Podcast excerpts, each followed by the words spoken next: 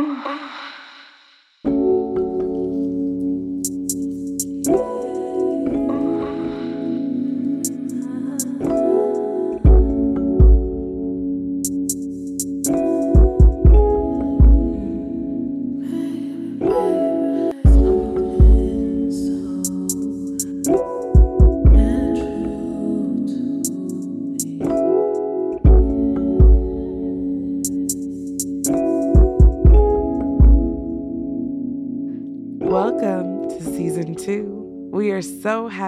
Joining us again or for the first time. Just a quick reminder that I am not a licensed sex therapist or um, a licensed sex coach. I am simply a person who is interested in creating space for us to explore our sensuality, sexuality, and eroticism through conversation and inquiry. We have some notes and links at the end of the show for resources, and we invite guests with their own expertise and experiences. We welcome love and feedback, especially when it helps us to be more inclusive. Welcome to our show.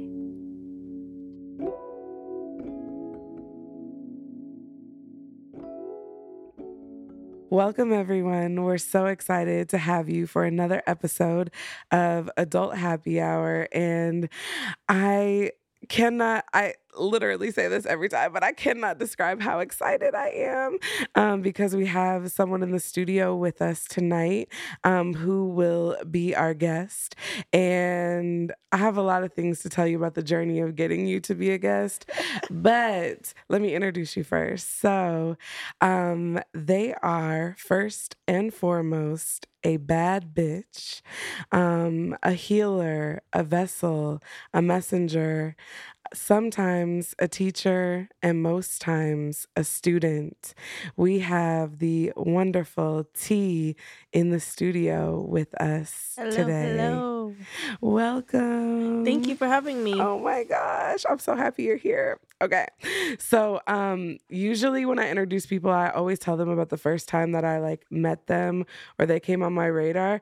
I I don't think that you know the first time that I Mm-mm. met you. Mm-mm. Okay, okay. So, I'm going to tell you the story. I'll be in my own world, so please tell me. I'm always like shocked, were- like, damn, where was I? You were in a beautiful world. It was beautiful. Okay, so during the um well, we still in the pandemic. Let me not say during. At the beginning of Mhm. the pandemic, um I okay, so I had been going through some crazy shit, and I'm just Mhm. gonna keep it 100% vulnerable. Like, Mhm.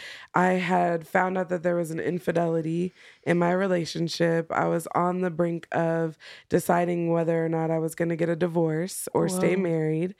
And um, I was having trouble getting out of bed at that time Wow. um, because everything was so heavy. And my friend, our mutual friend, Mhm. invited me to this experience and all she told me was that it was going to be in the park and to Mhm. bring a blanket Mhm. and so um, she knew what i was going through so i trusted her when she said this she got me to leave the house and i pulled up to this park and there was just a group of black women and femmes from Mhm. all different ages um, laying on blankets together, coloring in books. And I was like, okay, let me set up my little thing. And then um, we took a hike Mhm. up the side of this The mountain. Yes. And we went to a river, like a stream. Mhm. And set up there was this person who did sound bowls in the river. So you could just hear the trickling river going by with the sound bowls playing in the background.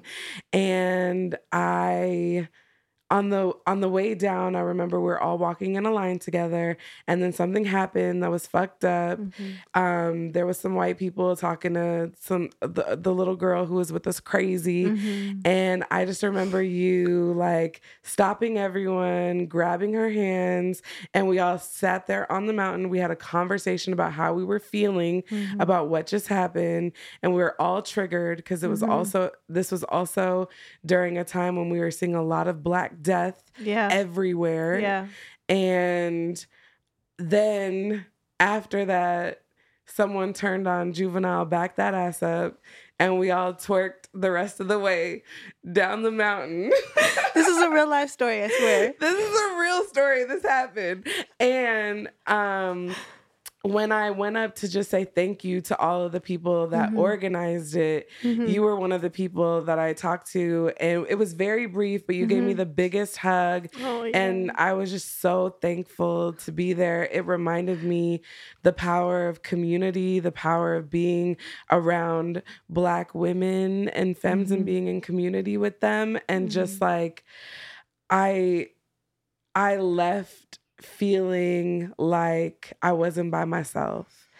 Oh, And that makes my heart warm. Oh my gosh. this, this was literally like Uh-huh. right before I started doing adult happy hour Oh wow. and and deciding to take back some of my power Wow. like in the world and that I have a poem about that experience Oh because my it was God. so crazy. It was just so crazy for me. I don't even have a poem about that experience. It was an amazing experience. Uh, There's many poems that could be written about it, but yes. And so that that is like my first memory of you. That okay, so first of all, I just want to say like hearing you like recount that memory, I can't even like fathom how we did that.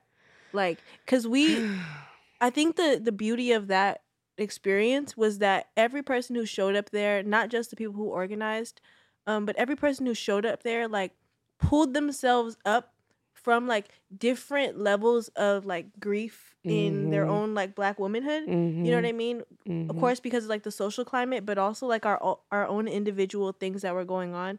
And I remember it actually had started from like um we I just like I felt like it was necessary to do like a like a prayer circle, and I was like. I don't know what else to do like during this time. And for me at the time, like you know, it was like George Floyd and and that experience had just happened.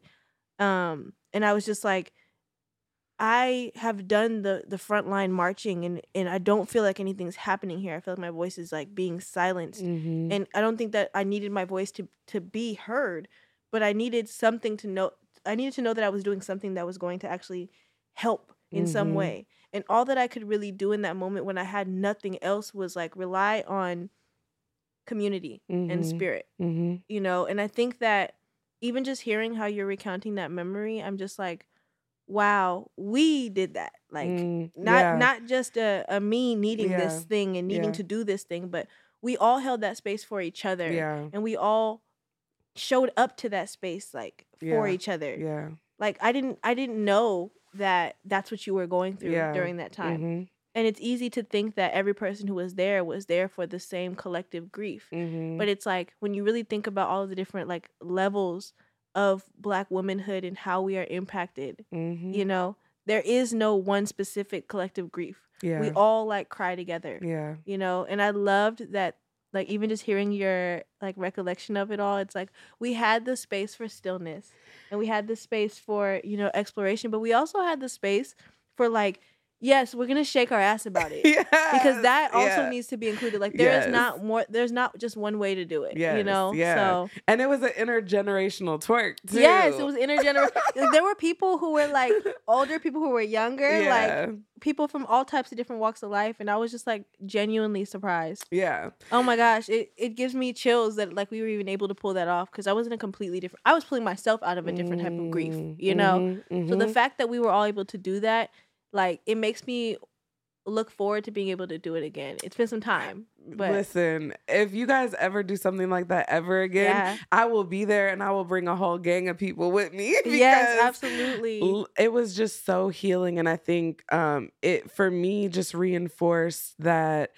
Uh, oftentimes, when I'm going through the Mhm. craziest shit in my life, and maybe my friends or whoever doesn't even know, Mhm. I have always found solace in being in community with other Black women. like, yeah, there's just a way that we because even some of the personal things that we go through can be very nuanced mhm. um be, when you add in all of the other things that Mhm. may be impacting that thing yeah, and so i think um it for me was just a reminder of like who I am Yeah, and like that you're all of these things. I'm, and also where I'm of, and like the people who are standing like Yeah. beside me, yeah, you know. And th- so even though we were like in our grief in that way, I left feeling so powerful. yeah, yeah. yeah, and empowered. And. I love that. I love that what we started with was di- completely different than what we ended with, right? Like yeah, twerking down the hill was not the same as sitting and coloring and coloring books on a blanket. Yeah, And we are like we're multifaceted and Yes. we, we have all of those elements to us, but it, it was beautiful to be able to tap into all of those different ways to heal. Yeah. You know?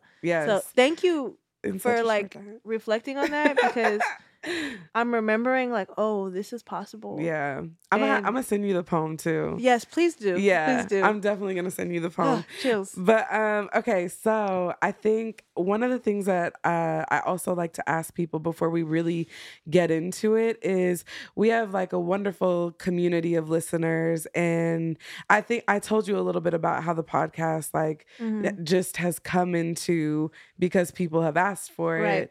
Um, and so it's really important to me when I when people are coming on um, for people to be able to listen to them with open hearts and Mhm. in addition to like open ears. And so I always love to ask people, what do people need to know about you, T, in order to listen to you in loving community?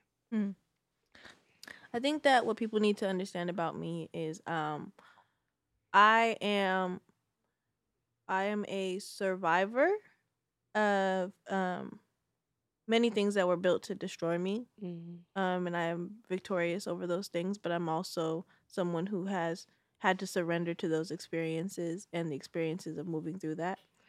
Um I am queer and queerness not necessarily specifically in my sexuality as far as how I um, connect with other people, but also how I connect with myself. I think I'm very outside of my own um, box that I was, you know, nurtured into, and more so into the one that I've discovered and what I've learned to make me feel safe. Um, I am religious, and I think Mm. that that is something that um should that I don't think that either of the two need to conflict. And I think that because of my religion and the discipline that I've been able to find that I have been liberated through that process.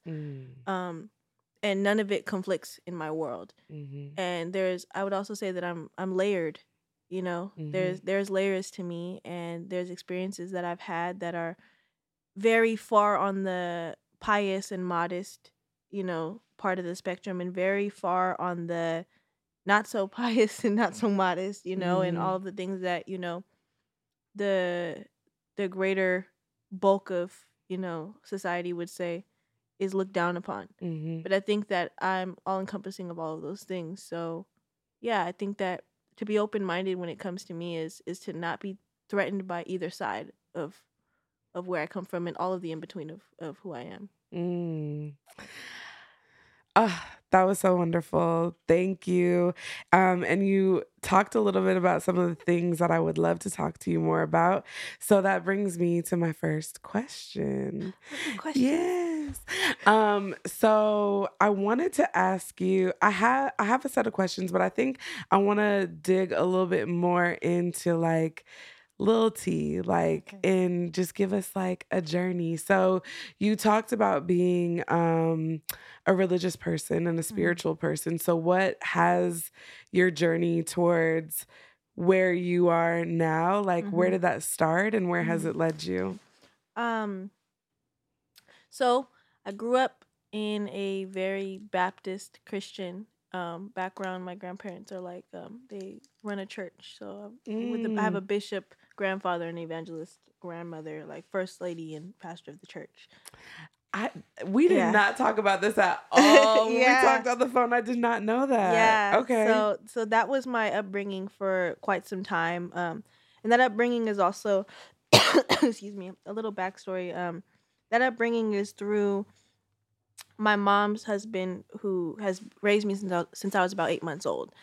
Um, and that upbringing also is what saved me. I'm very transparent about like my my journey and things like that. Um, Mhm. that upbringing is also what um like brought my mom out of um drug addiction. Mm, And, you know, that was the place that taught me the power of prayer. mm, Um, and I think that that's the place. Had I not been placed in in front of God, in in that um, point in my life, like at a very young age, um, I don't think that any of what my experience of life would be what it is, the Mm. the good and the bad, you know. Um, because I think that there was the first time that I was able to understand my spirit, like the one that lives within me, mhm, a lot more. Um, and so I grew up in a very, you know, hoot and hollering Baptist church, Mhm. Holy Ghost catching, speaking in tongues, you know, church. mhm, Um, and I did that for a while. Um, and then my grandparents moved away um, because of gentrification and things like that. I'm a Bay Area native, so um, you know, the tech boom happened and people moved out of my hometown and moved to different places. Um, and so through that, we tried to find other churches that felt comfortable. Um, but my mom didn't like those churches because I also am the granddaughter on my mom's side of um, a gay man. mm, And so, you know, Christianity and, and queerness don't really mesh all the time. mhm, And so hearing things like that in the midst of like my mom's grief as well of her own father, because my grandfather passed away from HIV AIDS. It's like a very the dual thing, it Mm. happens a lot in my life, right? mm, Um, because of that, I didn't um my mom we couldn't find a church that felt right to us. Um and so my mom kind of like strayed away from it and me being a child, I also, you know, had to. But because of those formative years being so much in the church, there was no way that I could fully stray away from it. So I had a lot of like experiences of like spirituality and supernatural happening. mm, Um and I'm the only one of my four siblings who is baptized. Yeah. mm. I asked to be baptized when I was like four years old in the middle of my grandpa's sermon. like, yeah, very interesting. Mhm. Um, so yeah, that's what it was. But I had a lot of like unanswered questions for quite some time. Um, and then at the at the tail end of my journey through high school, those questions started to become like very much more present, and I didn't know what to do about the questions that I had. So the first thing that Mm. I thought to do was, okay, well, I need to find church again. So I started going to church again, and I would like like bring my friends and things like that. And still, I felt like spiritually, like something was being filled, but you know, my understanding of spirituality and my understanding of whatever this source of being is, I didn't really get it. Mm, Um, and so in college, I started learning about you know the transatlantic slave trade a little bit more than the public school system tells us mhm, about. mhm. And I Which started is basically nothing. Yeah. yeah, it's it's And- very much nothing, and it doesn't and even lies. yeah, and it doesn't Mhm. even like permit any space for like humanity of these people to like be mhm, present. And so one of the things that I did learn was like two thirds of the Africans who were brought here through that slave trade um, were Muslim. mm, And so I was like, what? Okay, why? And um, I went through the process of understanding Islam a little bit more. And I was Mhm. like, you know what? I think that this is where my answers are. And so I converted to Islam mhm, um, at 18 years old um, and did that for a while and also navigated um, being in a relationship during that time um, mm, that you know in islam you, you're not really supposed to have boyfriends so mm, being married um, during mm, that time and experiencing religion not only separate from my upbringing as an individual and as a child but also my my religious practice as an adult and a wife at the same time mm. you know and it's Mhm. something that i still sometimes think to myself like you were married like that's insane That is insane. Yeah, Oh and my so gosh. young, you know? Yeah. and we never actually got to the point where we put it on paper but we did it in a masjid like we yeah. we did that you know um and so i it almost it almost felt like i went from one cage into another Mm-hmm. you know and i had to i had to work through that mm-hmm. the rela- the relationship stopped i know this is kind of a long story but we're No, getting to the end of it right Go ahead. Tell us. so the relationship ended um Mhm. because it was very toxic and i don't think either of us knew what we were doing Mm, um but we both knew that we had a faith in something and that faith was you know giving us the space to do more than we probably should have. Mm, um and i tried to after that relationship ended um still stay the course of practicing islam but i i couldn't do certain elements of the practice because so much of it included him and it felt uncomfortable and triggering to me. Mm, Um, but I did know that to be a Muslim means to be someone who is in peaceful surrender to God. That's what it literally translates to. Mm. So I I knew it within my heart that as long as I was somebody who was in peaceful surrender to God, then the rest is the rest is up to, you know, whatever. And it led me into a, a lot more safer of a life for myself. Mhm. And I spent that time with myself and in and out of relationships and things like that. Um five years after that, um, I was at a poetry performance of mine um, and ran into an old roommate of mine who's used to do visual art in like the on these like big wooden boards. Mm. The big wooden board like fell on my head while I was performing. Oh my gosh. And this was um an old friend who like we had a falling out. And so I was just like looking in the audience like this bitch, what the fuck? You know? I can cuss, right? Yeah. Yeah, okay. good. Please. Okay. But yeah, You know what podcast you're on. right. I thought so. I was like, we're adults here, right? Yeah. Um, but yeah, so um, even just saying all this story, I'm like, this is actually insane. But it really happened, swear, not making this up. So yeah, it fell on my head and I just looked into the audience like this bitch, what the fuck? Was this like a like did you set me up? You know? And I also hadn't spoken to that person like the entire time that we were at the event. Mm. So then I go up to that person at the end and I was like, okay, maybe I should say hello because whatever that was was weird. And I you Mm. know when you can feel in your gut like something's yeah. up here. Yeah. Um, and I spoke to them, and they were talking about the fact that they were like in the process of being initiated into priesthood in this religion, and I was just like, priesthood, that's a big deal, you know, not really understanding what it was all about. And they were like, you know, if you ever want to get a reading, um, just let me know. And I was like, okay, sure. Um, and I so I scheduled a reading or whatever, and then um, a couple weeks later, I'm standing in the middle of a labyrinth Mm. um, on shrooms mm-hmm. at Lake Merritt because I was trying to, you know, explore my experiences with spirituality. First time doing shrooms? Second time. Okay, Second okay. time. Yeah. Oh, and I don't know why I decided to do it at Lake Merritt Or in places. the in the literal labyrinth. yeah, I ended up in the labyrinth, but like I, I've I've experienced labyrinths before, so I was Okay. like, huh, this might be good for me on shrooms. Okay, Like okay. this this this experience might be better. Okay. So as I get into the middle of the labyrinth, I get a message from that person that I was in a relationship with in Islam and all the things, um, who had like cheated on me with the best friend's girlfriend, um, and basically had decided five years later that he was going to tell me tell me that he told her the truth about everything because he had been lying to her for years. And you know, me on shrooms was just like, huh, how do you feel about that? Like, I don't know why I wanted to explore how he felt about it. Like, first of all, um, you got me fucked up. what are you hitting me up for? the shrooms. Yeah. And so he called me. Um While you were on shrooms? yeah, standing in Oh, the middle. hell Once I got to the middle of the labyrinth. So now I'm standing there in the middle of a labyrinth in a public space Mm-mm. on shrooms. Nah. And um he was just like, um, yeah, so I wanted to know what you're gonna tell God about me on the day of judgment. Um, because I know that everything that I've done to hurt you has been I might he, I hope he isn't still stalking me because he might hear this and be like, What the fuck? And I don't care. Fuck you. No, yeah, I'm protected. Until when this is going out to you, fuck you. And I wish you would. Right. Shout out to you Yeah, for shout out- being a yeah. fuck ass bitch. At, no. Yeah, still winning. You know. Okay, bad bitch. Period.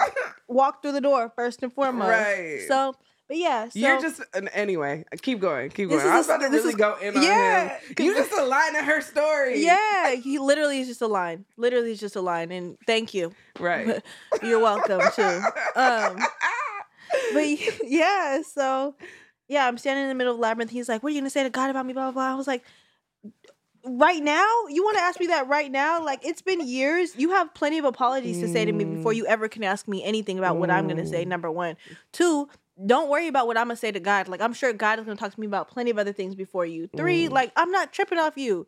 Like I am not even there Mm. anymore. You know. And he like had all of his once again his experiences of watching me via social media and all the other ways that he was keeping tabs on me because that's just the type of person that he was Mhm. and he was just like you've lost the light in your eyes and um you you need to come back to Islam and how can you be a Muslim but you're gay and all of these things and I was just like I am a lot more closer to my understanding of God than I have ever Mm. been with you. Mm. So please what do you what do you want? You know? Mm. long story short, um, he threatened to like uh he was just like oh you know if i didn't speak to you i was probably gonna kill you and i'm like okay you're insane but you were never gonna kill me next and i'm on shrooms so i'm definitely like okay anyway you know My and mouth is wide open right now. right crazy right Yeah, that's insane. i'm sorry this is like kind of a long story but we're getting there No, no, no. It's- it's coming to the end, I swear.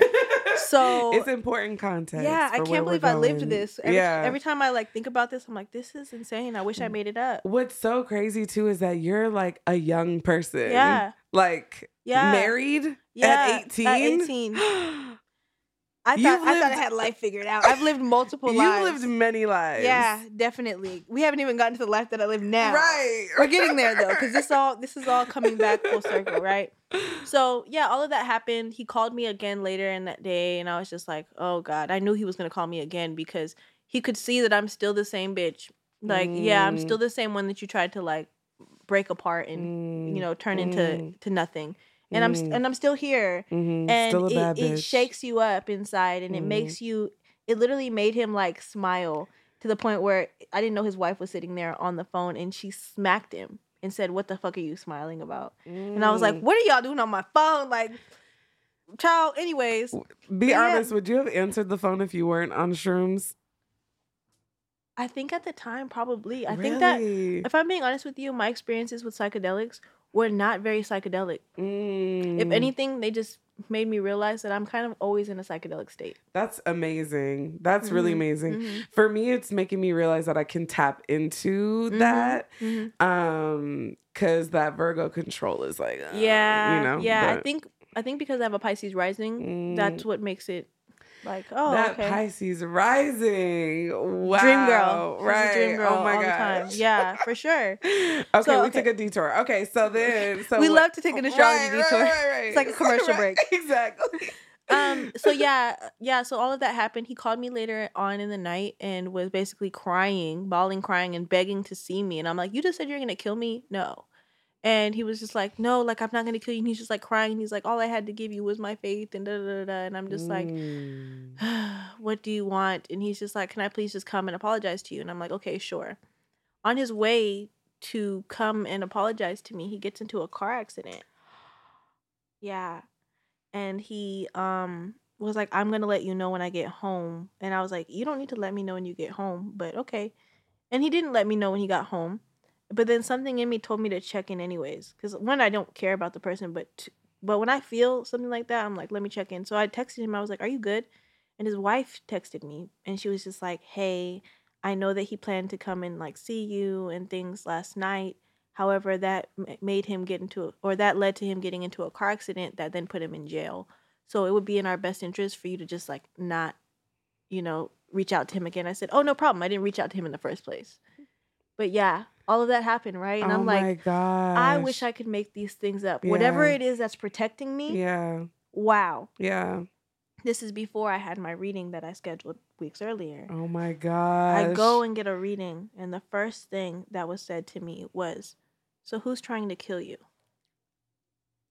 There is someone in your life, maybe an ex, who is still trying to harm you and wants to kill you, and probably wants to kill themselves and is trying to take you with them. Like they want to have spiritual control over your life. Oh my god. Considering that I literally was in the same like religious practice as this person, and, Yeah. and that was the the stronghold that was stopping me from even being able to pray for so long. Oh my god. Yeah, and I was just like, well, he said he wasn't trying to kill me anymore, and he's like, oh no, he still is. He still is. Like, and you know, it's probably best that you, you know, do all these steps to keep him away, like legally. Like, yeah. you know, spiritualists they handle things spiritually. They don't always Mm. handle things legally. Mhm, mhm, But he's like, legally, I think you should take legal action. And I was just like, wow, this is crazy. mhm. Um, and yeah, and so from that point on, I was like, so what is this? What is this thing that you do Mm, that was able to tell you this about my life that quite literally saved my life? And mm. from that in from that point on, I leaned in and now, um, a couple years later, I am a practitioner and priest of a Lukumi Regla de Ocha faith, um, also known as Santeria Mhm, mhm. and um i've been doing that and i think that all of those different elements that i've just expressed about that story needed to happen for me to be in this place now that i am where i feel at home Oh my gosh. Literally, the hairs are standing up on the back of my neck because one, I'm glad that you told the long story because it was worth it. Because I've known I've known that you have been on this journey. Yeah. Um, but I didn't know what brought you there and literally like saved your life.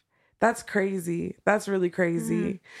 And um I well, damn. okay. right. so- So you just got to take a second. Like I have to take a second sometimes, and I'm like, I got to do something about this. Like, I have to give. Like the the thing that keeps me going at this point is the fact that all of this had to happen just to bring me to this point. Now I have to pay homage to all of those things. right. You know? Yeah, yeah, yeah, of course. And it's testimony too. Yeah. And so um now you're serving in Mhm. community Mhm. with folks um and it's it's been incredible to like see your journey if you guys uh follow t on instagram you'll see their journey um and one thing i appreciate about you is that you're so open Mhm. about the journey i'm wondering um what's something that uh santeria has given you Mhm. either with perspective to life or love or even sex or whatever the self Mhm. that um has been really like transformative for you hmm Um, I think multiple things, and I think that there's different layers. And I think what I appreciate about the religion is that it it allows a space for one for it to be a religion and a tradition and a culture all at the same time. mm-hmm. Um, but to kind of take away that nuance of religion, where we we kind of like look at religion as though it's something that's confining. Mm. And yes, there are certain restrictions, but they're not forever restrictions. They're also not um, things that take you away from your livelihood. And so, full transparency, like I did a little bit of like, um, because you know, initiation ceremonies cost money, and I didn't have money, Mm. um, and so I did a little bit of the, um, fundraising for that, like through crowdfunding. But I also, um, was doing OnlyFans Mm. at the time. And the money that I made from that went to pay for my ceremony. So I was absolutely showing my ass cheeks and everything to make money for my healing. And Fuck yeah everyone knew Yeah. and it was okay. And you know, I, I'm in community with people who used to be sex workers mm-hmm. and used to be, you know, dancers and things like that. Mm-hmm. And it not being something to be ashamed of. hell yeah And there are still people who are still sex workers and Mhm. dancers and things like that and are incredible spiritualists, if Yeah. not some of the best spiritualists. Hell motherfucking yeah. Because that's like a major part of the work is Absolutely. healing and And spirit and doing spiritual work. Hell All yeah. and so if anything, I think it's heightened my understanding of my own like sensuality. Mm. Um, just through the actual practice, but also the the theory of all of the practice. You know what I mean? The mhm. history of it all, and it's really like, I think it's liberated me as a black woman, um, being in a faith like this, where in ceremony, yes, there's a certain level of modesty that is present. Like you know, we cover our shoulders, we cover our hair, we wear long Mhm. skirts, right? But it does not mean that who we are as somebody who is crowned in the practice or you know initiated into the practice that we are limiting ourselves to what we can experience and feel like sensually and sexually. Hell yeah. Mhm. And I've never I've never had a space where both can exist and I didn't feel Mm. shame for one or the other. Like Mm. I'll be engaging sexually and I don't have shame about the fact that I also like am like a, a very like religious and spiritual person. And then or the opposite, you know?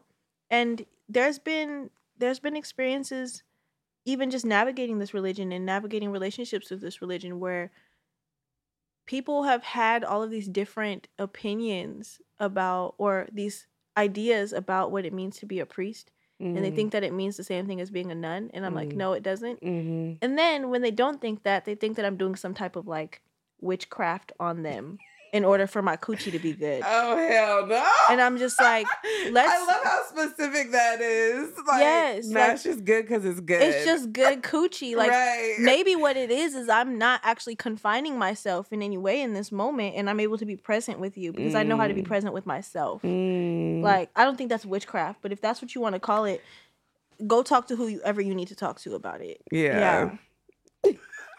that is so funny. Not Yeah. witchcraft though. no really like i'm like don't you think that I have other things that I want to accomplish before ever having to do any type of And- work on you? right. And if I'm gonna do witchcraft, it's not gonna be for you. For you? Right. Like I could do anything with with witchcraft and I'm just, Please get real. Right. Like- bye. There's plenty with better and Right, more right. than than you have. Like, right. Always. And yeah, and what makes you think I'm not a catch alone? First and foremost. that part. Yeah. I don't need to do witchcraft. It's called good coochie. I don't right, know. right. Even before you had the coochie, you wanted to be in my face. Did exactly. you do witchcraft? So you right. So you knew it was yeah, good. you knew it was good. you the one doing witchcraft. you knew what it right was now. when you signed up. Right. You knew. um i so i get the sense i get the sense from you that like self-work is something that's really important to you Mhm. um which is related um even though we took a little detour for a moment because good good coochie deserves a moment Absolutely. um Always has a seat at my table. right same Right next to Jesus Christ, okay yes Call it what you want. um but yeah i would love to know um is that true is, is self-work is like something that you've prioritized Absolutely. Absolutely. I think that self work is it is what is keeping me going. Mm, If I'm if I'm fully honest with you, like and not only in the way where it's like I need to improve because I'm always healing from something. Because yes, we are always healing from something. Right now, my self work is isn't strictly about oh well I've experienced trauma so I need to heal from something. My mm, self work now is like, how can I make this life feel the most delicious it can ever feel? Like, how can I make sure that when I am this woman in my 60s, that it looks like I've lived a beautiful life? yeah You know, that's what my self work is, Hell and it's yeah. it's not something that anybody else can determine for me. Like, it's Mhm. something that I feel in my body. You know, Mhm, mhm. what's so crazy is that everything you just said is how old are you if you don't mind me asking I'm 27. So I learned that at 30 and it Mhm. was a journey of me getting there, but one of the the most seminal things. Have you read Uses of the Erotic? No, Okay.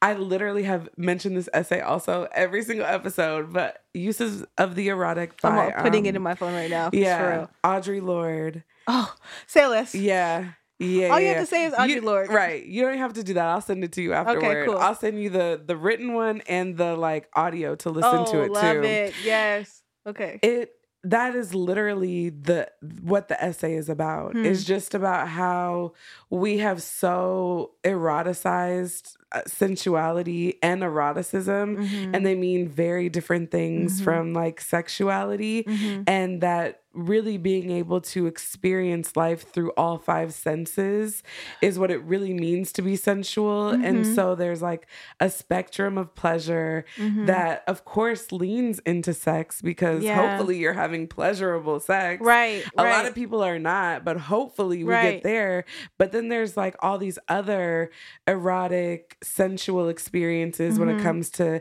eating food and tasting food or even just like I'm experiencing a lot of sensuality with like breastfeeding right now because yeah. it is a very there's like his warmness pressed against Mhm. me. There's yeah. us like making eye contact with each other and like l- And falling in love. the and feeling of knowing that your your body alone has more than just enough for you, but also for your child. yeah, exactly. Like, yeah.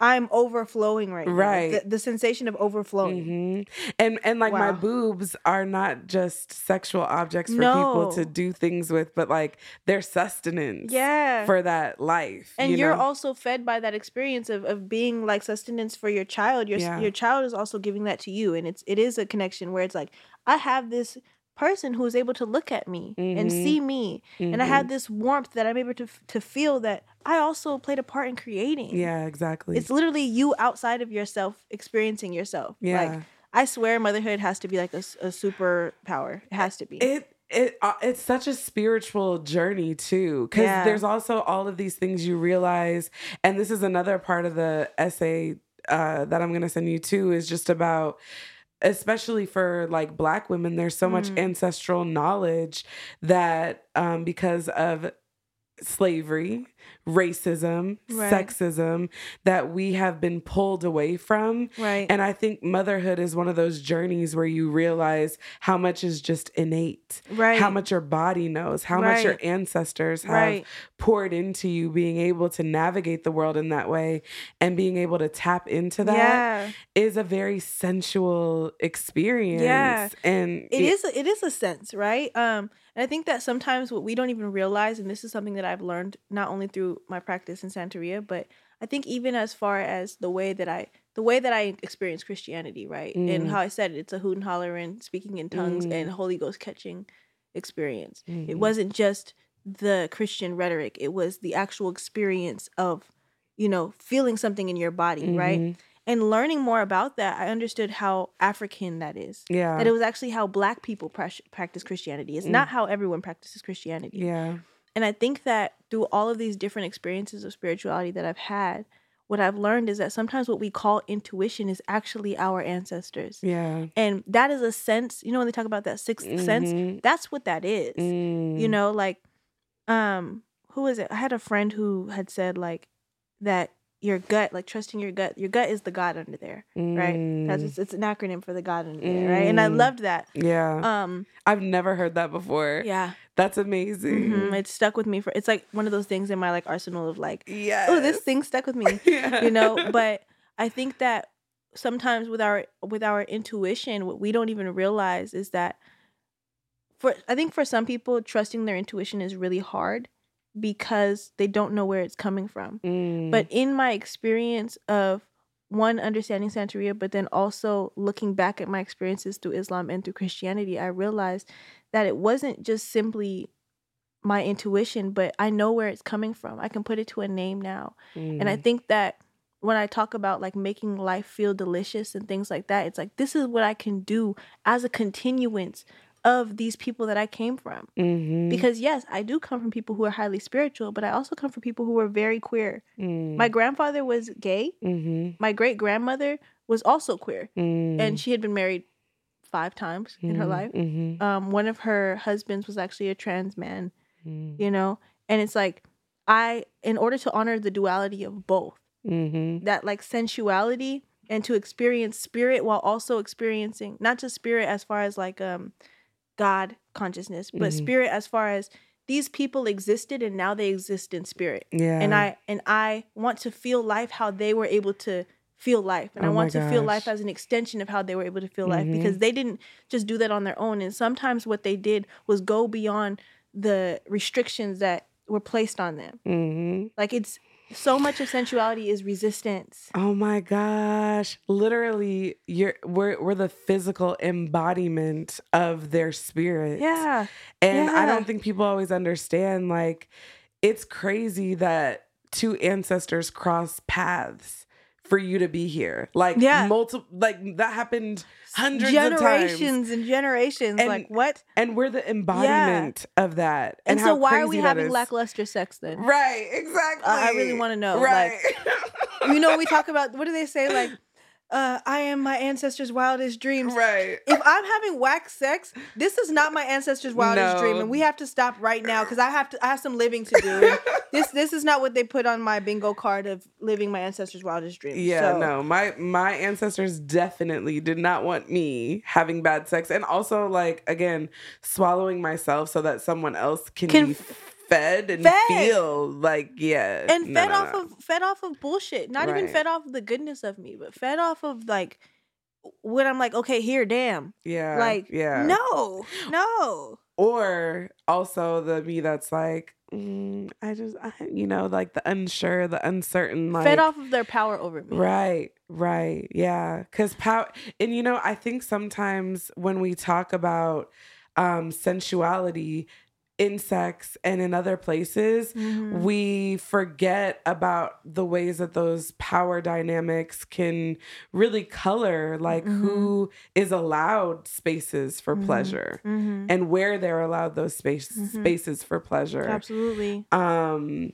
and for most of us like sometimes that's in a bedroom just with two people Absolutely. and and that to me is also sad because there's so many more spaces experiences relationships where of intimacy. right where pleasure and Yeah. intimacy are really important that um that's like why i do this because Right. i'm like i don't want anyone to be having bad sex but i also don't want anyone to be having bad love or yeah, or, or- bad intimacy, or just like right feeling like they have to be alone. Yeah. Like and even even in the act of like, you know, sensuality with oneself. That's not a, an experience of being alone. And that's why I talk about this intuition being something that you do with your ancestors. Like it's Mm. actually a relationship between you and your ancestors. Mm, Or how you're talking about breastfeeding. That's an intimate moment between you and your child. yeah Like it's not simply through romantic partnership. And it's also not simply through like two people yeah. It's it's through body and spirit yeah. you know and and Mm, when you're communicating between body and spirit you're not alone you know and that was something that i really had to like understand and i'm still learning how to understand it because i know that the me that will sit there and participate in bad sex is the me who told my ancestors to go back there and shut up. Mm, and now i've now i've you know messed with my relationship with something that sustains me all the time. Literally the alignment. They don't want to have bad sex with me you know? Oh like Oh and people feel uncomfortable saying stuff like that but yeah. it's the truth.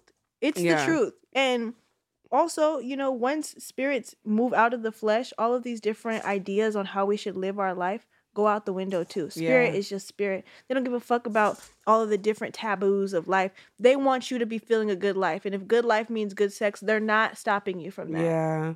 Fuck all of the religious ideology and things like they want you to be feeling a good life period yeah period and they don't want that to have to go be silent while you struggle in any way not Right. even in sex yeah because they're there with you but i right wanted to I wanted to ask you. I was saying the alignment is so crazy because literally my next question is Mhm. with so when you think about that person that that will be more accepting of that like what are the what are the things that you have had to overcome in order to Mhm. um be in the communities that you're in in order to show up and do the self work for yourself that you're doing like what are those things for you um either over oh, that you've overcame or Mhm. are working to overcome huh okay well i think that one of the main things that i've had to overcome and it's i think it's also something that i'm still overcoming because i think in a lot of ways especially throughout womanhood but also black womanhood is Mm. how much we are groomed to be a certain role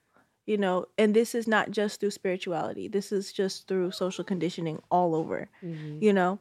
And so for so long i wanted to have a certain life and i thought that i had to have it by a certain age because there's also this time frame that a, a black woman has to live you know? Like we don't think about living into our 50s and still having a good life. We don't think about the idea that we can reproduce and like have children like past our 20s you know? Mhm. so i thought oh i'm gonna be married and have children by 24 25 years old right? That's what i thought. Ooh, i'm like ooh. right. That's what i thought. Mhm. um just to find out in my my early 20s like um you're queer as fuck. Let's keep it real. Yeah. And also like kids like you have things to do and live your life you know? And so that Mhm, was like one mhm. of the first layers of like a let's break down these walls that i had right and through my queerness and queerness not necessarily just meaning like engaging with like um same assigned you know sex at birth but like queerness as far as engaging with a plethora of types of people but Mhm. also engaging with myself in a different way Mhm. and engaging with my own understanding of my identity Mhm.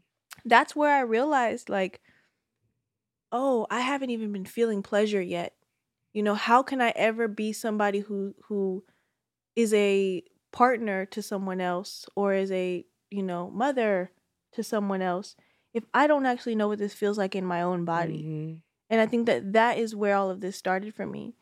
And still, I'm still having my hiccups because then I feel bits of that pleasure.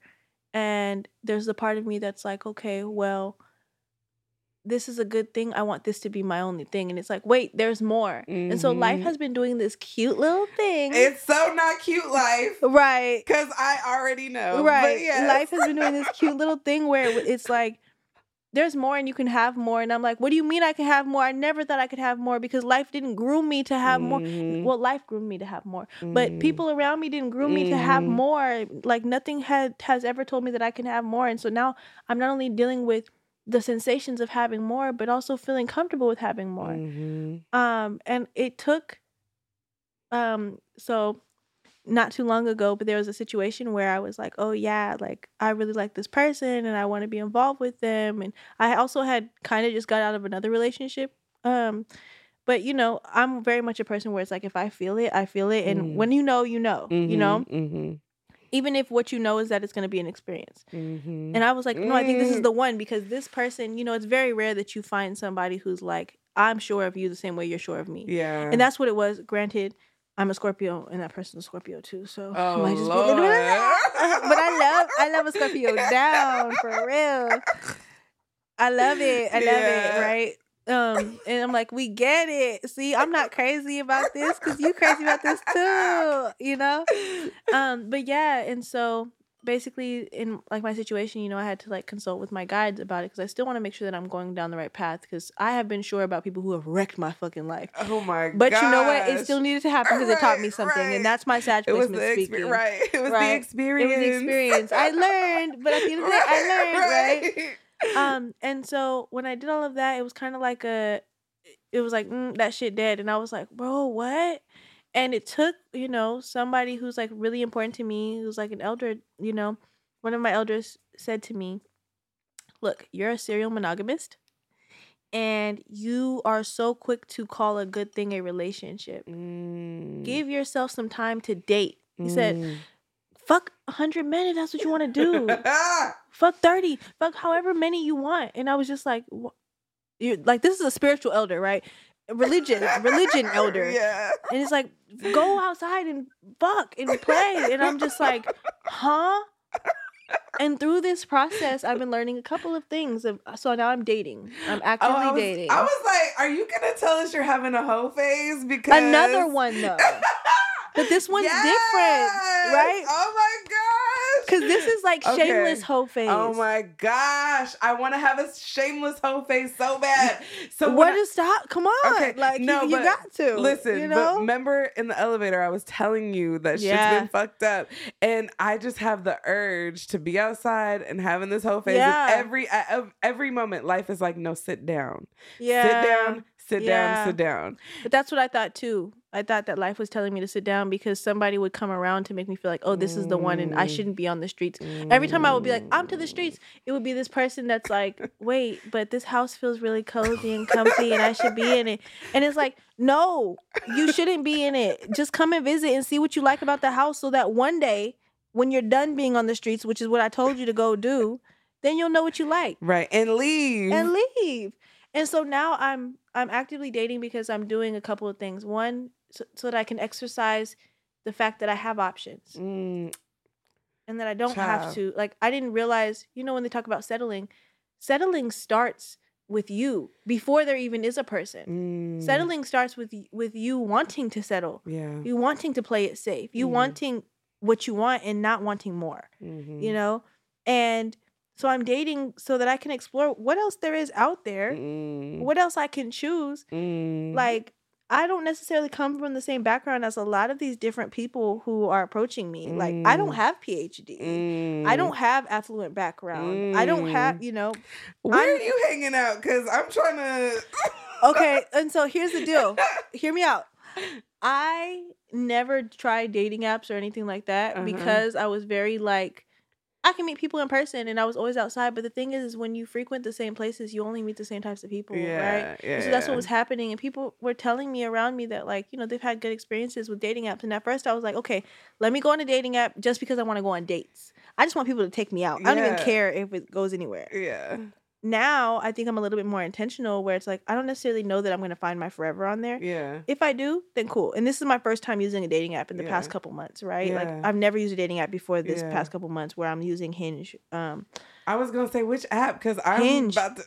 Hinge. And it's been it's been the thing I like about Hinge is like some people, you know, yeah, Hinge is Tight. Oh, you're on Hinge too? Yeah. Okay. all some right. people talk about like, oh, they're like long relationship, open to a short relationship. Other people are like still figuring out your dating goals, and it says all of that on their profile, right? Okay, because I'm polyamorous. I'm a polyamorous. Yeah, and you can say that on there. You can say that you're polyamorous, polyamorous Okay. and pansexual on there, and, Okay. and you can make those like the things that you're looking for and whether or not they're deal breakers. And then so it'll Mm. filter out different people for you.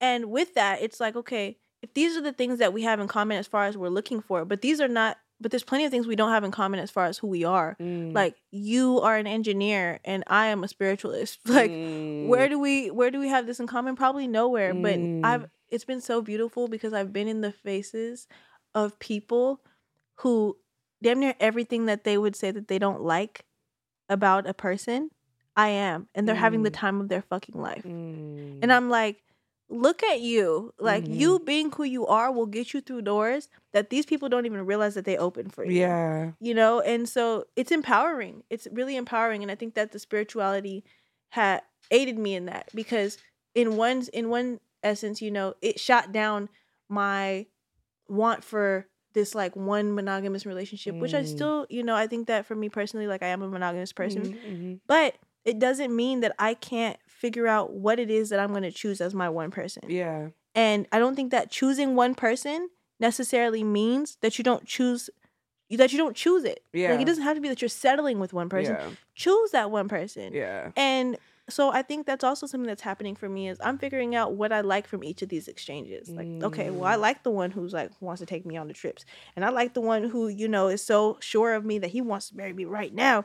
And I like the one who eats coochie good. And I like the one I like the one who challenges everything that I say. Yeah. You know, and you know, I like the one who has a clean home. And I like, you know, like Mhm, I like all of these things. And I've just been like writing down a little list of my takeaways from it. And I think that that right there, just writing it down, it's gonna mm. bring me the right thing you know and then i don't have to compromise because i have been a serial when my elder was talking about serial monogamous i'm the person who says 30% of what i want in a person is is here so i think that's enough Mm. and i i call that enough of a good thing to be in the relationship and it's like Mm. girl you don't you've never experienced all that you want and maybe i won't experience all that i want in one person right now Mhm. but i can experience it in 10 Yeah. Yeah. why not Hell yeah. Why Oh my gosh. you know Oh, my and so so yes monogamy but it's like is it really Yeah. you know coming. is that really what, what i'm doing i don't know Okay. i'm i'm not calling it anything Mhm. Yeah. i'm experiencing and it feels Definitely. good I was gonna say I'm definitely gonna sign up for Hinge after this. yeah Um, i've also seen this app called BLK i haven't actually tried, tried it. it. i don't really like the interface the I'm- interface of it yeah. it's not that great yeah. I have a lot of hope for it. I'm. I did it's meet, in the building blocks of, yes, of it all yes, though yeah yeah. And I did meet one woman that Mhm. I uh, have been talking to that I am interested in. So there's that. But um, what had happened was uh-huh. is um. I, so I put on my profile that I was polyamorous, right. And then somebody um reported me and and said that I was um like soliciting people on the app and which they- is what's so stupid about people's understanding of polyamory because that's like not it at all. Right. Like, no, I'm actually not trying to lure you in to be a part of like my little like sex troop. Like, yeah I probably wasn't even interested in you to be honest yeah, um yeah so they suspended my account after that and then I had to go through all these things to like get it back but I also I thought you were a pimp, basically. Right. And so, but I also have never really used dating apps like that. So I just Mhm. didn't bring it back. And I was really sad because I like connected with this Yeah. woman. And then I just decided to like, a year and a half later to like get it back and Mhm. she was like the first person that messaged me and was like oh shit you're back and i was like yeah bitch here's She my number." She was looking for you. i was like here's my number because they suspended your account, so you couldn't even like let her know, like, hey, I'm about to be off of this. I They locked know. me up. we had plans to meet up and everything Uh-huh. i felt so bad but yeah That's Um, funny. It yeah, it was a it was a journey. That's but- funny. Hmm. I'm interested to to hear more about this story as time unfolds. yeah, same. Because I, I don't think that any of those type of things are by mistake, but you know, yeah, I we'll mean, see. I'm still mad at them about that. They could have asked me. yeah, first, fuck but black, but also like maybe thanks Yeah, later. We'll see. Yeah, we'll see. it yeah, the jury's out. But um, Maybe you needed to get kicked off of the app so that you could see that she was the first one to circle back around and it could be a cute little story. You know, and we have had cute conversations, so we'll see. We'll see. We'll I'm see. Slow, I'm slow, it slow, slow. Yeah, we Sorry, see. you know. we gonna see. Scorpio with Sag placements. I don't I don't do slow, but I think about it. I know you already trying to put us in a Uh-huh. relationship, and Yeah. like my Libra rising is like hell no. On, yeah. Like I'm just here because it's fun. right i'm uh, so i'm curious uh you talked a little bit about like relationships and the Mhm. and where where you are Mhm. now with dating but um have your relationships um like shifted since you um began like began the journey since Mhm. when you were doing like ceremony and, and all whites Mhm. like how did that what was the impact of that on relationships Oh man. Well, I started my journey in a relationship. Mm. Um I didn't know that. Yeah, so I I came into serial monogamous. So let's let's get into it. Uh, Let me pick up so- my wine. right. so I started the relation. I started the religion in a relationship, um, and that relationship was an in person polyamorous relationship, or what I thought was polyamorous I also did not know that you were polyamorous at any point. Yeah. So I think that monogamy is is where I am. Mm-hmm. I don't think that monogamy is the only way to go about loving, and I think it's very much to each their own. Mm-hmm. I understand why monogamy works best for me, Mm-hmm. right? And um, I was in a relationship with somebody who was an in person and close relationship. We lived down the street from each other, and then that person ended up moving um, for a spell of time to a different state. And so we're Mm-hmm. doing like a long distance type of thing. However, um, full transparency, that person didn't really agree with the fact that I was also like still attracted to men, like Mm. cis men, and um, that became an issue. Mm. Um, and so the polyamory wasn't really polyamory if there is a like like confinement over Yeah. sexuality, right? Yeah. And it might have worked had it been a different situation. I Mm. really don't think that it would have worked if had it been a different situation. It had been with like a femme, Mm. only because. And I think the reason why it doesn't work for me is because people that I usually get in relationships with don't want to share me. And Mm. because in order for me to do many, I'm giving parts of myself to each. I'm not giving the whole of myself to each. Mm. Some people are able to do that. I know that I'm not able to, and I Mhm. feel like I would be robbing anybody by doing so, you know? Mm-hmm. And so they didn't like it. And um why was I talking about this again? Oh, how it's impacted, Yeah. right? Mhm. So that became issues and it was like, oh, they were allowed to engage with other people, but I wasn't. And I didn't like that. Yeah, I didn't that's like that. not. Yeah, Yeah. yeah, that's not ethical. No, it, it wasn't it wasn't ethical. Yeah. And so because of that experience, you know, we still were trying to work things out and you know, they are still um, engaging in polyamory and that's beautiful for them because maybe they found someone who was able to give them more than I could have. Mm. And that's beautiful. Um but yeah, I was in a relationship with them and then I got into the point in my journey where I knew that I was I was ready to start walking into the path of priesthood. And um that's like a whole, you know, moment in time that happened and in that moment in time like that day the day that I decided, okay, I'm gonna do this, was the day that they actually like cut things off with me. Yeah, and they were like, mm, I can't see you being anything other than who you've already been, even though I know you're becoming everything I've ever wanted you to be. And I was like, That's like, crazy. that's insane. Th- Yeah. these are things people say to me with their full chest. oh my So, gosh. I don't know where it comes from. I'm just like, well, thanks, truth. Like life loves to do this to me. Right. They love to be like, And it's also lies. It's like, lies. What? And I know, you know, and you also just get the fuck out of my life Right. because if you don't see that, if you if then that's all you see, then get out of right? here. Like you this, know, it's already dead. Like Right. bye. man. And so I think that like that was the first impact that it had over my relationships was like, Mm. mm, you don't actually need them. Like you don't actually need relationships. And then I found somebody who I had gotten to a point where I was still dating. And I wrote, actually wrote down a list of all of the different things that I would want in the person who's like the love of my life, right? Mm.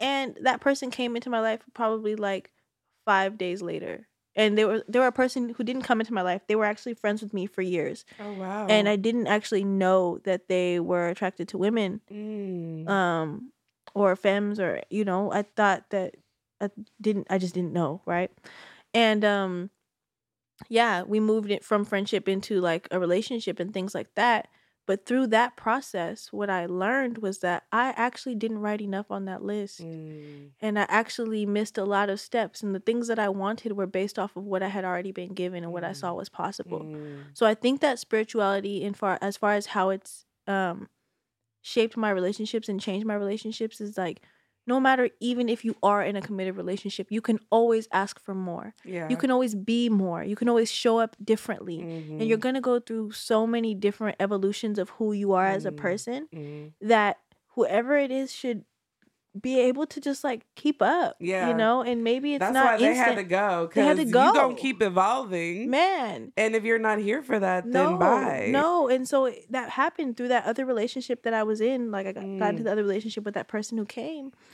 and through that process of knowing that I can ask for more, some of the things that I was asking for more of weren't either even like luxuries in a Mm, relationship. mhm. They were like the basis, like bare minimum of Oh relationship. Just gosh. certain levels of honesty Yeah. and certain levels of consideration and and things where it's like I wouldn't even do this to my friend, Yeah. let alone a romantic partner. Yeah. You know? Yeah. And so I think that it changed my my standards and it and it turned the mirror on me to realize in all of my past love exchanges like was I in love with the person or was I in love with who I got to show up as with the person? Mm. And I was always in love with who I got to show up as. Mm, And when that person was no longer like allowed a seat at that table, that's when I would leave. But mm. only once the table when I when I tell you no seat at the table, meaning every table every seat at the table has been taken up. There's Mm. no food, there's only crumbs. There's not even crumbs on the floor anymore. Mm. Like I would wait till that point. Now Mm. I'm like, oh, this table don't even this I don't even want that on the table. Cause yes. because I can make more on this table over here yeah. with myself. I totally yes. Yeah. Yeah. I can feel it in my bones when somebody's just not it. Yeah. But I will say, because I'm in this dating phase, I can know when someone's not it, but I know that they're it for right now.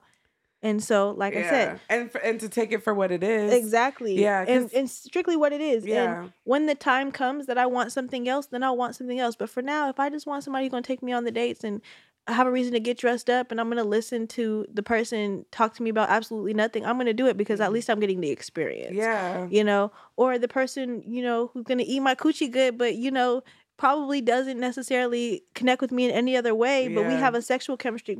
I'm Yeah. gonna take it. Yeah. Hell yeah. You know, because why do I have to I can't wait for it all and not get my building blocks in the meantime. Yeah, You know? for sure. I think that's also like another reason why I am polyamorous. Yeah. Like for me, it's not something I'm trying. It is definitely something I am Yeah. because I I love I love experiencing people. I can always I feel like I can always find something, Something to- beautiful about someone, Yes. something to tap Yes. into and it may not be like everything. It may not Mhm. be like every single thing that I hoped Mm-mm. for, but I feel But like it's I'm still very all worthy. Exactly. Yeah. That's what I was just going to say. And I feel like being able to deeply experience people is like such a beautiful thing Mm-hmm. Yeah. in life. So I'm I'm happy that uh you're having those experiences. Yeah. Have have there been shenanigans? Oh, absolutely. Oh my god, I love Ooh, shenanigans. Wait, okay, so okay, so actually we're getting into pillow talk with Lynn right now, which is the Uh-huh. very last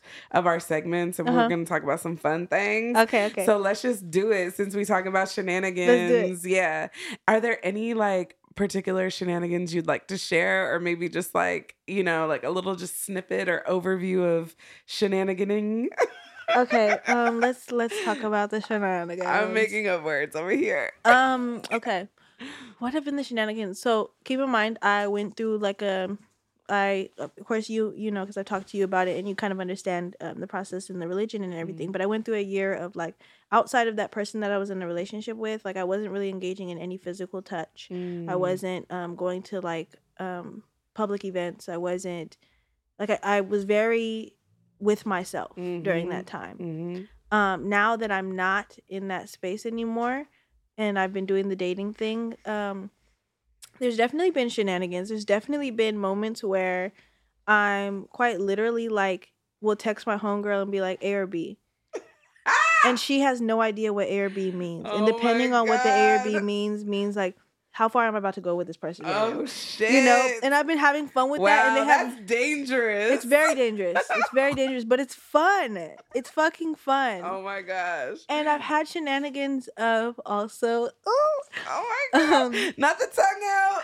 so remember how I was saying, like, you know, there are, and of course I'm being safe, um, but there are people where it's like we might relate on one level, but not the the other level, right? Mhm. And so there's people where it's like I might relate with them intellectually, but then they're a person who hasn't been on a date or hasn't been in a relationship for like four years. And the Mm. only other time that they have been in a relationship was with one person. And they've only ever had sex with one person.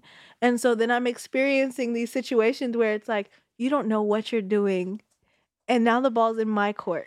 Sometimes that's fun. Sometimes, Sometimes it's it's really annoying, and sometimes it's like I'm just gonna dom the fuck out of you right now, and, you're so gonna love been, it. It's been shenanigans in that way where it's been like, ooh, like you don't know what you're doing, and I'm gonna have fun right now. Like I'm gonna get my nut. oh my god! I'm gonna get my nut, and they're like, wow, and I'm like, in my head, I'm like, you didn't even make me come. But you know, in the same token, like Yeah. then it is also annoying sometimes where I'm Yeah. like, this is I'm just here because I want to get my nut. So yeah, you know, yeah. but it's like, oh yeah, stroke is bad. Eating There's- coochie is bad. Yeah, I like know. We need to. Honestly, we need to do a whole. I already did a whole podcast on pussy worship, and these niggas still don't. they don't get, get it. it. They, don't, fucking it. get so it. we gonna do another like refresher Yeah. or something, or go back to the first season and listen to it again because we don't. It's not just about licking it. We want you to worship it. We want you to. I want you to I want you to feel good even being around it. Like, Yeah. like remember how we were talking about all of the five senses and sensuality like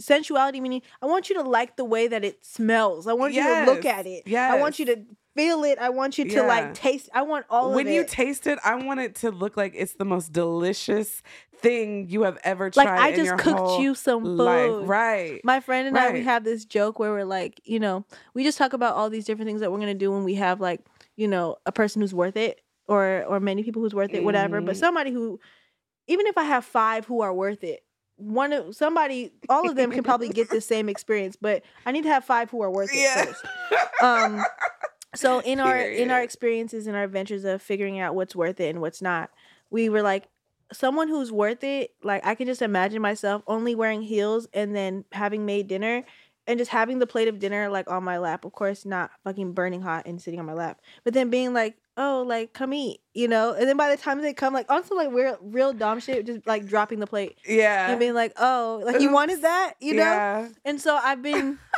that been- could go a lot of ways because you could be like eat it off the floor. You could be like eat this. Yes, Like there's a lot of things that can happen. Yes, and so like shenanigans have kind of led me to that where I like I'm not necessarily looking at people as though they're playthings, but I Mhm. know that some people only have intentions to play. So it's like, oh, you want to play? I'm gonna play with you. yeah. And Let's some people honestly like being playthings. It's just all about consent. yeah. I mean, I I have a I I have a relationship with a guy who is literally he wants to be a plaything. yeah. And he this he he wants me I know that laugh. because it's That just laugh is like- ridiculous. it's ridiculous.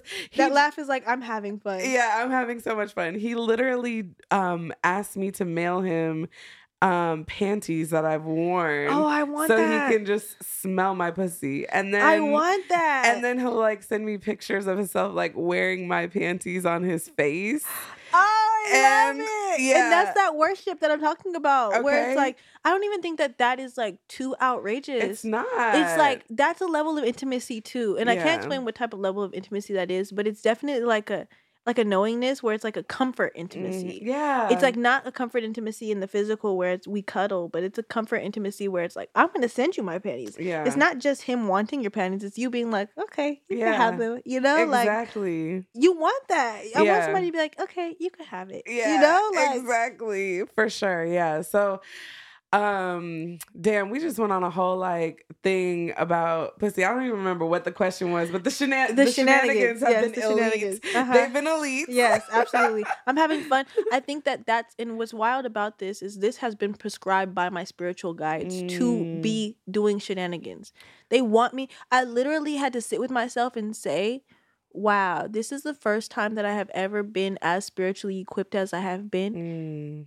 and at the same time what has been spiritually equipping me has also told me go outside and live your fucking life and Hell go be a hoe.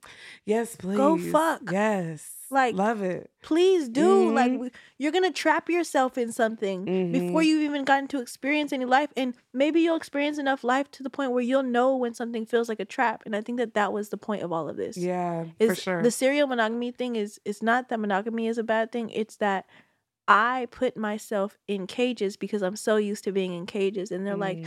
go learn how to be free and it's been uncomfortable it is hella uncomfortable. sometimes the shenanigans are uncomfortable and i'm like i have to check in with myself of like Mm. fuck the morality of it right am i having fun yeah, and i think that's oh it's been so beautiful to be like am i having fun yeah okay do it yeah. you're you know you're safe you're having fun Mm-hmm. fuck the morality of it Mm-hmm. and at the end of the day and this is also what my elder had told me um he had said the person who wants to wife you is going to do just that and don't let anyone or anything make you feel like that's not going to happen so i can be the hoe mm-hmm. i absolutely can you know how many people were taking out the strip club taking off the hoe stroll Uh, yes, I do actually. Yes. and when i talk about those type of people like being the best spiritualists yeah, i'm telling you whatever spirit is leading them to that good ass life they fucking have yeah, i'm doing that yeah. let's, let's do that Yeah, one hundred percent. I want to do that too. I want. I want to ask you um a follow up question Mhm. about that because um you said you're dating a lot, and I would just love to know like what is your most like fun date that you've been on? Hmm. Honestly, so I'm like, and this is the part that really sucks because I'm very much like a stripped down bare minimum type of person. Yeah. Like, Why does it suck?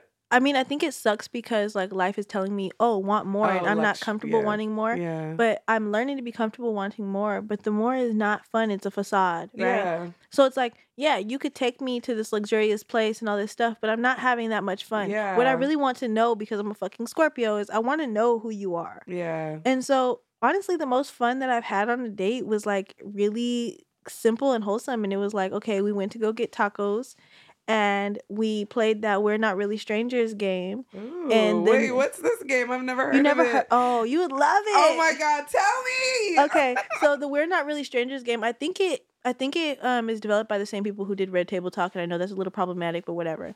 Um, but we're not really strangers. It has like three different levels, right?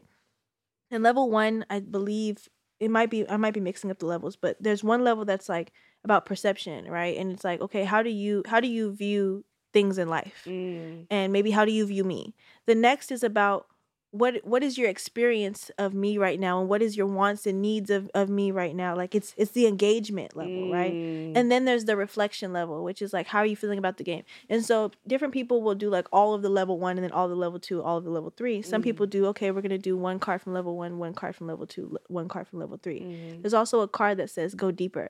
So if you don't like, like if you don't feel like the person has explained enough, you can pull out the go deeper card and you can make them go deeper into the conversation. And Oh then there's also little activities where it's like you have to write a note to your your child self or you have to write a note to the person that's next to you um, about how you feel about them in this Are moment. they black And white cards? they're red and white. Red cards. and white. I think I've seen YouTube videos for this, but I've never actually done yeah, it. Yeah, or there's and there's like different activities like you have to stare at somebody for 30 seconds. Oh my gosh. And then Soul you have to- Yes, and then you have to oh like, it- and this, mind you, this is a game that I played on a first date. Oh my gosh. Yeah, and uh, mind you, Scorpio. So, but it was just like, oh, Was this, a different Scorpio or the no same? same Scor- one? Oh and I'm like, how could you do this? And they brought the game. yes, Oh wow, they was trying to it get was shows. that. It was that Uno oh and Lord. um. It was that Uno and what other game was? I think it was like Cards Against Humanity, and I was like, Mm, "We're going for this one. yeah, I want to play this one. Like, let's just get it all on the table because that's just how I am in general. Yeah, And sometimes I'm like that, and people are not like that back with me. yeah. But yeah, I had so much fun, and that day ended up turning into like, oh, well, I'm gonna spend multiple days with you because I'm having such a good time. And we didn't even finish the game like when we went to go get tacos. We finished the game like we played multiple rounds like there, and then you know we got back to the house. I was then- gonna say that sounds like a whole shenanigan as Oh, well. yeah. oh yeah, and when I tell you, like, I wish there was a, I wish there was a card that said like, "Do you have a hammer?" Because had I known, uh, I know this is gonna air. I don't care. Had I known there was a hammer there, Oh my god. a hammer. Like, oh my gosh. Yeah, we're Oh, not really wow. strangers. Like I needed to know that about you. Where was this card? Oh at, my you know? gosh. Yes. But was it was it a good hammer? Yeah, I had to slide the dig deeper card because you can't just have it there and, Oh and not. I, I need you to I need you to dig now. Yeah, it's a, figure it out. Oh Break the pavement, please. I'm seeing the little devil horn start Yeah. to come up. Shenanigans, shenanigans. You know a good shenanigan. I know a shenanigan, You and I do. have fun. With, like I'm just, it's so you like the shenanigans too. Yes, yes. Yes. I'm so glad, and I'm so glad that I'm going to be, you know, as I was saying earlier, like the person who's in my 60s who has lived a delicious life. I'm Mm. so glad that I'm living this moment in time so that I can look back at this Mhm. time, and that's, That's what I'm what doing it for. That journal. Absolutely. Absolutely. Like there's, you know, I think we spend so much time talking about our inner child and our inner child, our inner child. My inner child enjoyed sensuality in a different way. My inner child loved to dance and loved to draw and paint and make friends. And, you know, I used to love to like cuddle with my mom and stuff like that. And all of those things are very much present.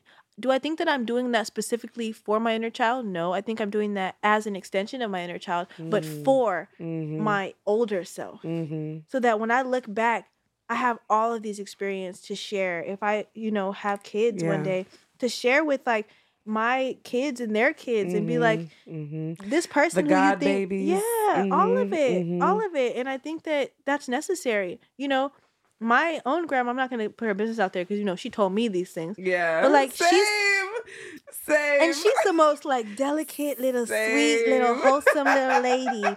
And when I tell you that lady lived her fucking life yeah. like oh, I have to do this. Yeah. I have to do this. And she, you know, she did both and she did it all. And, yeah. you know, I'm not just doing this as an extension of my ancestors, but also of my elders who are still alive. Yeah. Like, same. they deserve to see that of me. And I think that it teaches them something. yeah. Because, yeah, they might have grown into this space of like wholesomeness and tranquility and things like that. But don't you forget that you was tooting it up and throwing it back. Okay. That's why I talk about wildness because I realized when I did my ancestry that the women in my family have been the stuff of lore Yeah. for generations. Like, I come from a family of boundary breakers and just loud talking, Yeah. wild spirits. Yeah. And when I learned that about myself, I was like, that's why I feel such a pull. Powerful. It- uh, You feel powerful because they're all sitting at the table with you in that moment. Exactly, yeah. And to do anything less of myself would be a disservice Absolutely. to uh, to all of that energy that's just Yeah. brewing inside of me. Not only what you come from, but what you're giving yourself to. yeah, You know, sure. like I'm not even showing up as my full self because I didn't show up to the table where all of the women that I came from Mm, have a seat. And when mm, they have a seat, oh, then you really feel me here. yeah, You're getting you're getting parts of me. You're not getting the whole of me. yeah, And I'm not even being the whole of me. And this isn't gonna last that long. Because Mm, all that whole of me is what sustains me. That's mm. what's gonna give me the delicious life. gems. I have one last question for you Okay. before we wrap because we've we've had you. We've had a time. Uh, we have, we have. I love it. I, could love that phrase now. I, I, told literally you talk to you for hours. it's the Virgo Scorpio. We re- we could record a three hour Yeah, podcast yeah, if we really wanted absolutely, to. I'm like, do I have to go to class? right. Y- yes. Do I? I have do. to, I, I have have to to. feed my son too. It's I have okay. to It's okay. him. We'll have another Right, time. right, right. sure. We're gonna have to because I just love and appreciate you so much for being here. Likewise. Thank you so much. I've had so much fun. My last question is, uh, what do you think people get wrong about Scorpios? Can I can I just say that I used to be one of those people that was like, "Fuck Scorpios, they're Oh, crazy." of da, da, da, da." course. But honestly, ever since you were talking Uh-huh. at the Gold Beams thing and you broke down Scorpios and all Uh-huh. their phases, I've attracted so many Scorpios Yeah. into my life, and I've just been like, "Wow, Scorpios are different." They're In a good way, They're in a- unpredictable. And They're unpredictable. but also just like there's every Scorpio I know has such a quiet power, a loud power and a quiet Mhm, power mhm, that mhm. is that can feel if you're insecure, it can feel unsettling. Mhm. And if you're secure, it can feel very secure. Mm-hmm. And I think that that answers your question as far as like no, and, and like I'll, I'll break it down a little bit more. Okay, so I think that's what answers your question about the misconception of Scorpios is Mm, the issues that people have with Scorpios are always the issues they have with themselves. mm, And that quiet power is that mirror. And it's like Scorpios Scorpios have like um a very specific and I kind we were kind of talking about this like with the Virgos overthinking the the Scorpios underthinking, right? Yeah. Scorpios have a very specific role um as far as like the, the equinox of the zodiac, right? Mm, Scorpios have the role of literally being able to understand the minds of people, but their burden is that they are not supposed to say what they see.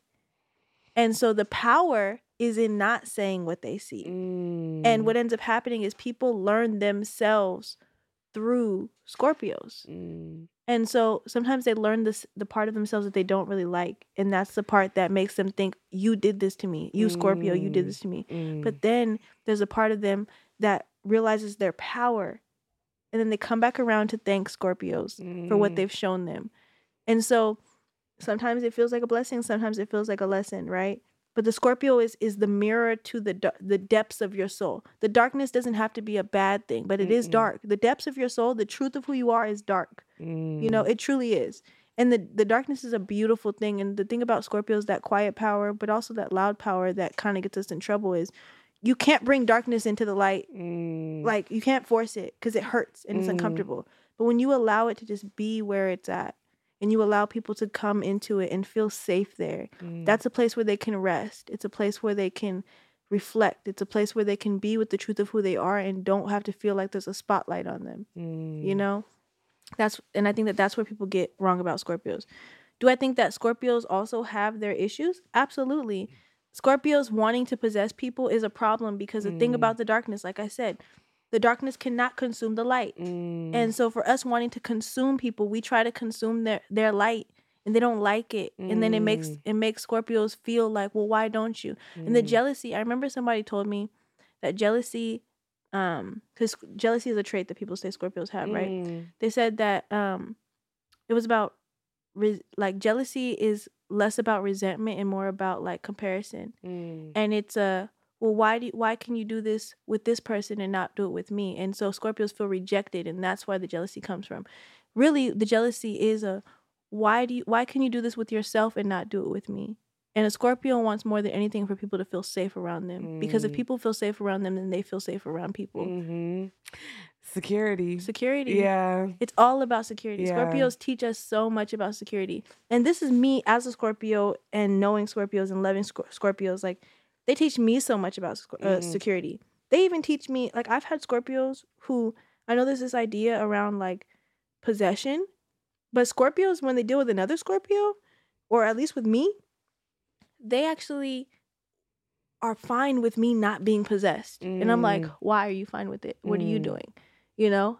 And it and it checks me because then I realize like, dang, like you're kind of just with whatever I'm with. Mm-hmm. Scorpios are down for whatever. Mm-hmm. And they're loyal in that way. They're down for whatever. Yeah, like, they are. because whatever whatever it is that you want to be is the truth of who you are. Yeah. And if you can feel comfortable in that truth, then I support it. yeah.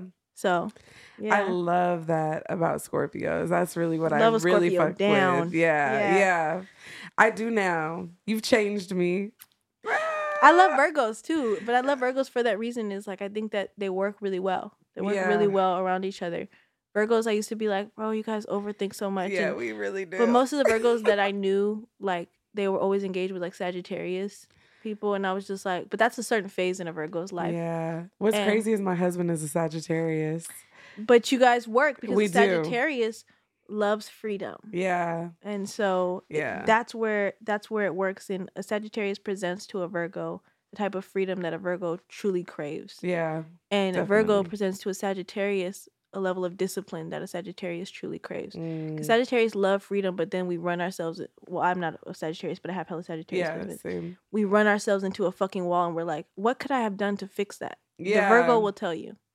The Virgo will tell you. we will. We will. We done already. Yeah, Boop, boop, boop. Figured Yeah. it out. Yeah, Yeah. That's hella true. yeah. All right. I, d- I don't want this to end, but I got to go to class and we got to let you get Yeah, we on with your this go. life. Yeah. Um, again, I appreciate you so much for being here. Yes. Um, it was a wonderful conversation. And uh, where can people find you? Like, if they want to know more about you and yeah. link up with you, or you know, to you know know about the bad bitch that I am. um, yeah, uh, my handle on all social media is at child of nines. Mm. Um, so it's child of nines. Um, and nines is spelled out N I N E S. Um, yeah, and so I have Twitter, Instagram. I have uh TikTok. I don't really use TikTok. Mm. Um, but yeah, if you want to hear my brain dumps, Twitter is the place to be. I need to on Twitter. I did yeah. not. Okay. Oh, I've been Twitter. Twitter is still That's going strong. Okay. Okay. Love a Twitter down. Okay. um, Instagram if you want to see like you know my little day to day lives and put faces to some of the shit that I be talking about. Mhm. Um, and yeah, that's where you can find me. Yes, definitely catch up with them. Um, we'll link social media in the show notes too, Yeah. so people could just like boop boop boop, click on it. Um, and with that, you are our last guest um for season. I know. Save the best for last. Right, no shade. though. exactly. And it's during your season It too. is. So happy birthday, Yeah, happy Scorpio you. season. Thank you. Um, and yeah, thanks for listening, guys. We will Thank see you. you soon. Bye bye. Before we go, want to give a few shout outs. First, to our wonderful, dynamic, just illustrious, beautiful producer and sound engineer, Rihanna Simone, um, who is in the studio with us every week, producing and making sure we sound good and making sure everything makes sense. Um, if you want to see more of her work, there'll be links to her social media in the description for our show. Um, and also, our theme song is produced by Rihanna, Natural Phenomenon, and features poetry by me and the beautiful, angelic, full voice that sounds like honey, Timbrielle. You can find her social media and links also in our description. And you can even find a link to Natural Phenomenon on Spotify if you'd like to hear the whole thing, which you do. So go give it a listen. and one thing I love about Adult Happy Hour is we have a wonderful community of listeners. And this all started with an Instagram post, which led to weekly discussions, sharing resources, learning, and so much more. I get so excited when y'all see me in public and tell me you've come from something you've heard on the show, or when you DM me to tell me you did some kinky shit. And I want us to continue having moments like this.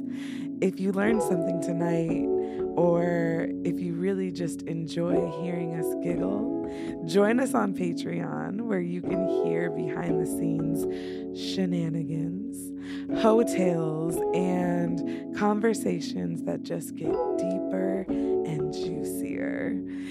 It also helps us to continue bringing you the content that you love. So, follow the link in our bio. And if you're not already following us on Instagram, what are you doing? JK. Um, you can find me at Poetry and Tings, and we do adult happy hour in my story every single Thursday.